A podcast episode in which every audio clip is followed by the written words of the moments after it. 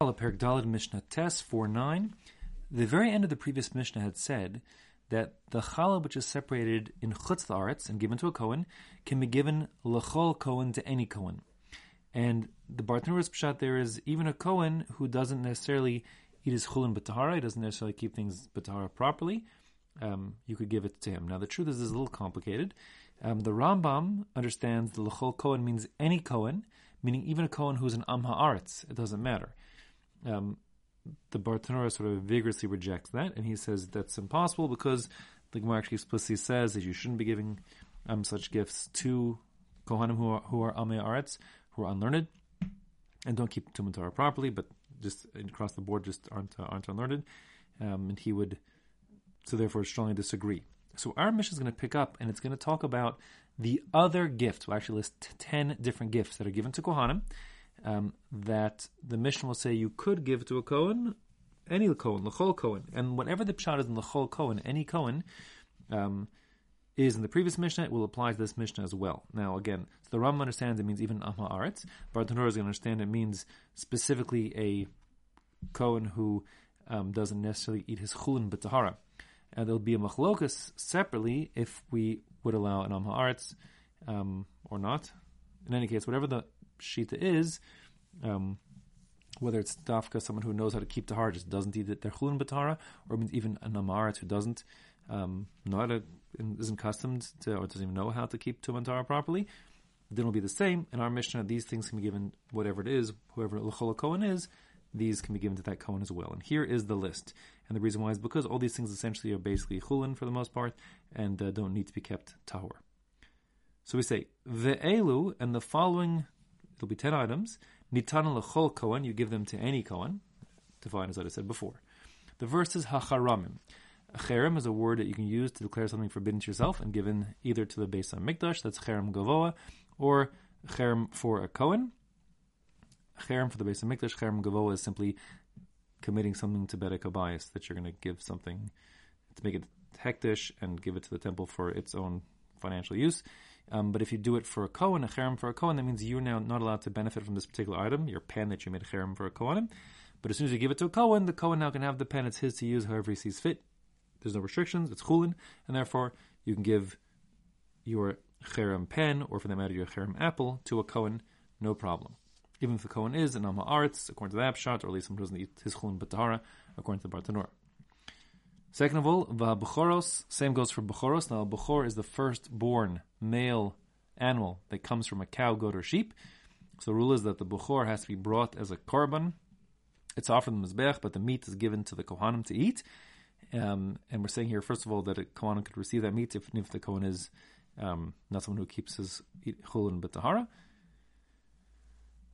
That's that's um, true because, as we'll see later in the Mishnah, any korbanos can be given to such kohanim. Um, but here, even a bechor, the firstborn animal, which was a baal mum, that is to say, it was invalidated from being offered on the mizbeach on the temple altar because it had some sort of um, blemish on it.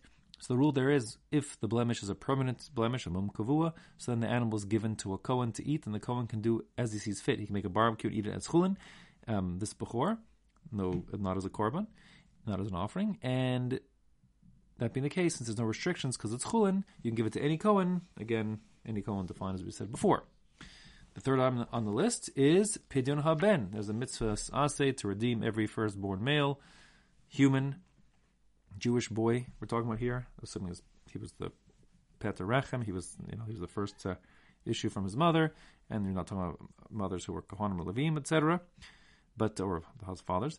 Um, so that being the case, the mitzvah is to give five shekel, silver shekels to a Kohen to redeem this firstborn boy, and that five shekels can be given to any Kohen. The fourth is Upidyon Peter Chamor, the redemption of the firstborn donkey. The rule is if a person has a donkey and it's a first offspring is a male, so that firstborn male donkey must be redeemed, and it's redeemed with actually with a seh, a goat or sheep, and then um, the donkey is now totally released from restrictions. It can be used however, and the goat or sheep, the seg, goes to the Kohen. So since that goat or sheep given to the Kohen is chulin, it doesn't need to be kept betahara, Um, it can be given the Chol Kohen. That's the point here in this item on the list. Number five is the Zroa L'chayayim and Keva. So these are called the matanos. These are the matanos that are given to kohanim from chulin meat, from meat that isn't sanctified. Meaning, if a person just goes to the butcher and he's going to get himself a cow, so part of the cow goes to a kohen, the kohen of his choosing, and the parts we're talking about here are this zeroa l'chayim and keva. Um, the zeroa is the right foreleg. L'chayim are the cheeks and the tongue, and the keva is the fourth of the stomachs. Ruminants, cows have four stomachs, and the fourth stomach, called the abomasum, is the keva, and that's given to co- the Kohen as well. Um, I'm sidestepping the issue of what happens bizman hazeh, but anyways, the din midoraisa is that a Jewish leon cow should be given; those gifts should be given to the Kohen. The sixth thing is the Rashis Hagez. Rashis Hagez means the first shearings. This is a separate mitzvah in the Torah. Mitzvah asay to give the first of your shearings, meaning your wool that you shear from your sheep, has to be given to a Kohen. Each and each year's harvest that assumes you have a sufficient number of sheep. You need to have five sheep. You need to be sufficiently woolly. Uh, they need to, the wool weight needs to be 60 slum amongst all the five sheep.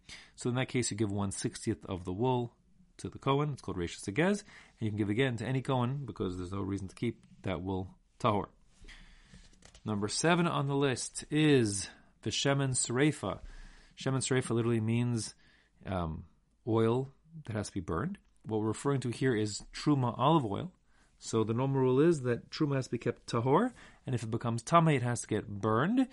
And um, but in that destruction of the Truma, the Kohen is allowed to get benefit as it burns. So that would be true for any Tame Truma. In the case of Truma oil, it's especially important because Tame Truma oil that's burned is very useful as a fuel source, as a light source, and therefore you have to give it to a Kohen, and he and he will get whatever benefit he wants from it. So that Shemen Sreifa, um, it has to get burned since it's already Tame. We're no concern about a Kohen making it further more Tame, and that being the case, you can give it to any Kohen, even when it's not accustomed to eating his Chulin B'Tahara. Number eight is Kadshe Mizbeach. That means the various things that are brought. Uh, excuse me, Kadshe Hamikdash. It's badly read, and it's important that I correct that for obvious reasons and reasons that you'll see in a second. Kadshe Mikdash are talking about the different offerings that are brought in the Beis HaMikdash. Um, we're talking basically Zvachim, animal sacrifices, as well as Menachos. So, after they're offered, many of these different offerings are eaten by the Kohanim who are working in the Beis HaMikdash. So we're saying here that the Kohanim can participate in the eating of those kachim, the animal sacrifices and the meal sacrifices, um, even if the Kohen is not normally accustomed to eating his chulin b'tahara, since it is sanctified temple sacrificial foodstuffs, they'll be particularly careful, and we can trust them to eat this b'tahara and keep it properly, done properly in tahor, even if that's not their expertise, if you will. The ninth item on the list is Vahabikurim. Now, Bikurim are also brought to the Beis HaMikdash. We have Maseches Bikurim coming up very soon.